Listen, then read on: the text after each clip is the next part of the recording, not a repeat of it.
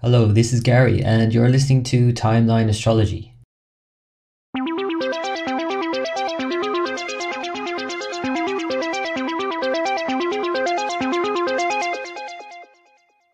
In this episode, I'm going to talk about the south node of the moon called Ketu, K E T U, in Vedic astrology. The south node of the moon shows where we've come from with lots of life experience, perhaps many lifetimes of experience. And on some level, though we're not conscious of it, we reject that thing. We've been there and done that so many times before that we not only fall into a default mode, that very familiar thing that we've always done, but we also on some level want to move away from that. So we're always moving from somewhere and moving towards something. The south node shows where we're coming from, moving away from, while we're moving towards the north node. Whereas Ketu is a part of us that wants to reject that thing that we've always done. And like I said, we can also fall into a default mode and slip back into familiar patterns with the south node. The South Node represents spirituality because, in a spiritual sense, we have our cosmic roots, and there is that part of our being which has always been there. So, if you can think of that part of you, that witness self, that has always been there from the beginning, it's always witnessing your life as it's unfolding. So, whatever age, at the age of five, the age of 10, right through your life, your experience of life has a a witness self. That's Ketu, the south node of the moon. So it represents spirituality and spirits, as well as ghosts. It represents foreign things, just as the north node of the moon. It represents occult, secret knowledge, and Kundalini Shakti, which is the energy that's seen to be coiled around the base of the spine. And in fact, the south node of the moon is below the base of the spine and the Kundalini. It represents the infrared on the color spectrum, which is not visible to our naked eye. So it represents again digging down deeper into your roots and past and beyond your roots and your patterns and patterns that you've been born with and want to uproot. So it also represents obstacles because of that, because we have, in a sense, we're all born with this kind of deeply embedded and knotted uh, sense of having been there and done that many times before. And that is something that we need to unravel and uproot. So eventually we become more philosophical. And so Ketu represents philosophy. Ketu is said to be exalted in either Scorpio or Sagittarius, depends on who you listen to, and debilitated therefore in Taurus or Gemini. It is seen as strong in Pisces because Pisces is very much about spirituality. The natural 12th sign of the zodiac reflects the quality of the South Node and spirituality very well. Ketu represents the center from which everything moves. So, in terms of a direction, it doesn't have a direction because it's your center. It's like the eye of a storm. It's that stillness at that center point and so whether you're moving out from that point and any direction you move towards, I mentioned in other podcasts the directions that planets become strengthened. So if you move east from where you are, wherever you are, you're strengthening the sun. The sun rules the eastern direction.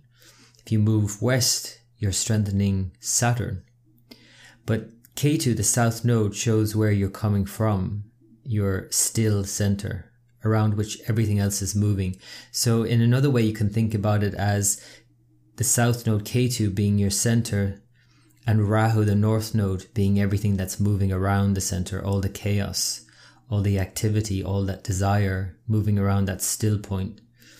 From another spiritual point of view, Ketu represents that void at your center, that sense of non self. If you tap into that witness self, at the center, it's very much an experience, not something we can discuss or articulate even very well. So it's a spiritual experience, um, an awakening experience. Ketu represents universality. So we all share this void. We all share the sense of emptiness, but a witness self beyond that also, we all have a sense that we're all in tune with that when we're in a in a spiritual experience. We all have this sense of being one with everything. So it's a very idealistic notion the South Node brings about, uh, but it's also very intuitive, and it's probably the better aspect of the South Node because the other more negative aspects of the South Node can be very impulsive and even violent. Ketu is very much likened to Mars in many ways, so it's very impulsive and more extreme even than Mars. So Ketu represents people who will blow themselves up for a belief because they're not thinking. The north node of the moon, while representing the head in Vedic myth that was separated from the body, the south node is just the body, no head. So there's an impulsivity about it. Um, again, you can tap into something deeper than what you're thinking. You can feel into something. You can sense something. But you also can have this situation where people don't think. So Ketu is seen as fiery, as I said, like Mars. Um, and although Parashar describes Ketu just as it does Rahu, by most Vedic astrology accounts, it is associated with Mars and is Mars like. It also rules Scorpio along with Mars, so it's seen as having a reddish appearance. But Ketu also shows a distortion of Mars, of fire, and can also show a lack of perception because fire, the element of fire, corresponds to the uh, sense of sight and perception and clarity. And so it can also distort that because remember that the nodes are the eclipse points, so they distort our perceptions. But Ketu can equally distort and clarify things. So both nodes also can cause illnesses that are difficult to treat because they're outside of the color spectrum. Infrared for south node, ultraviolet for the north node, above the crown chakra. So it's very much outside of our awareness also, so i.e. the shadow self. So anything that you've rejected in yourself from the past, the Ketu side of the equation, or anything that you've unintegrated in the future, or um, developed too soon to integrate fully is the North Node. Either of those shadow aspects um, are represented by the nodes.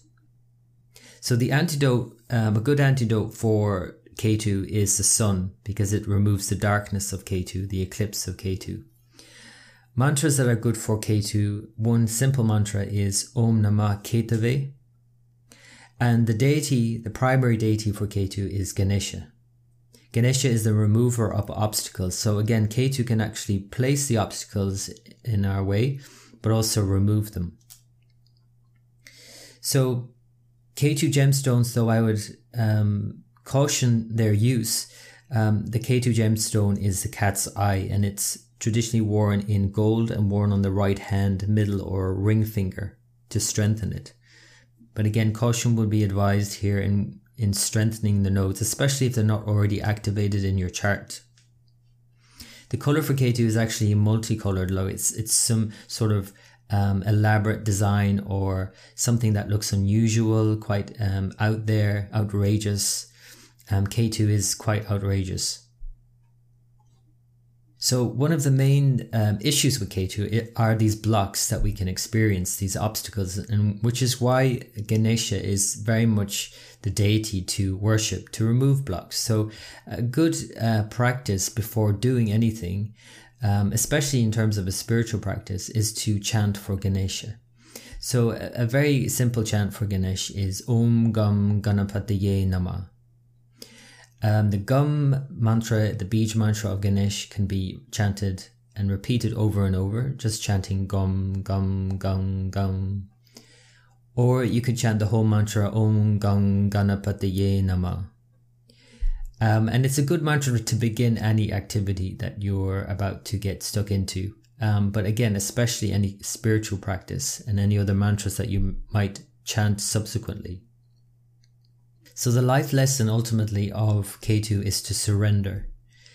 And surrendering isn't something that we really choose to do. It's something where we're experiencing a sense of um, surrender. We're brought to that experience.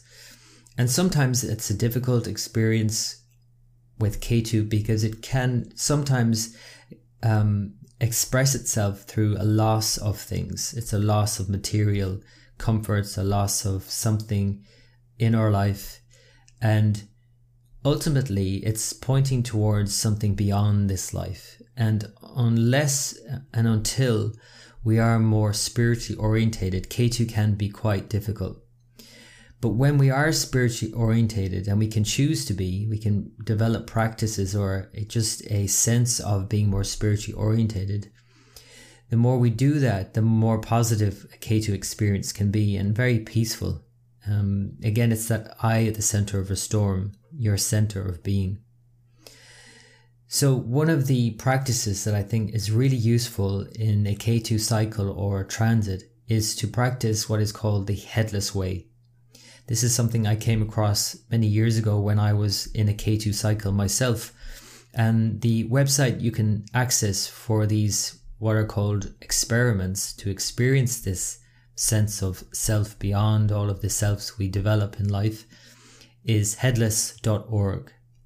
So that website is a good gateway into these um, very simple experiences of being headless. Because if you actually think about it, we cannot see our own head.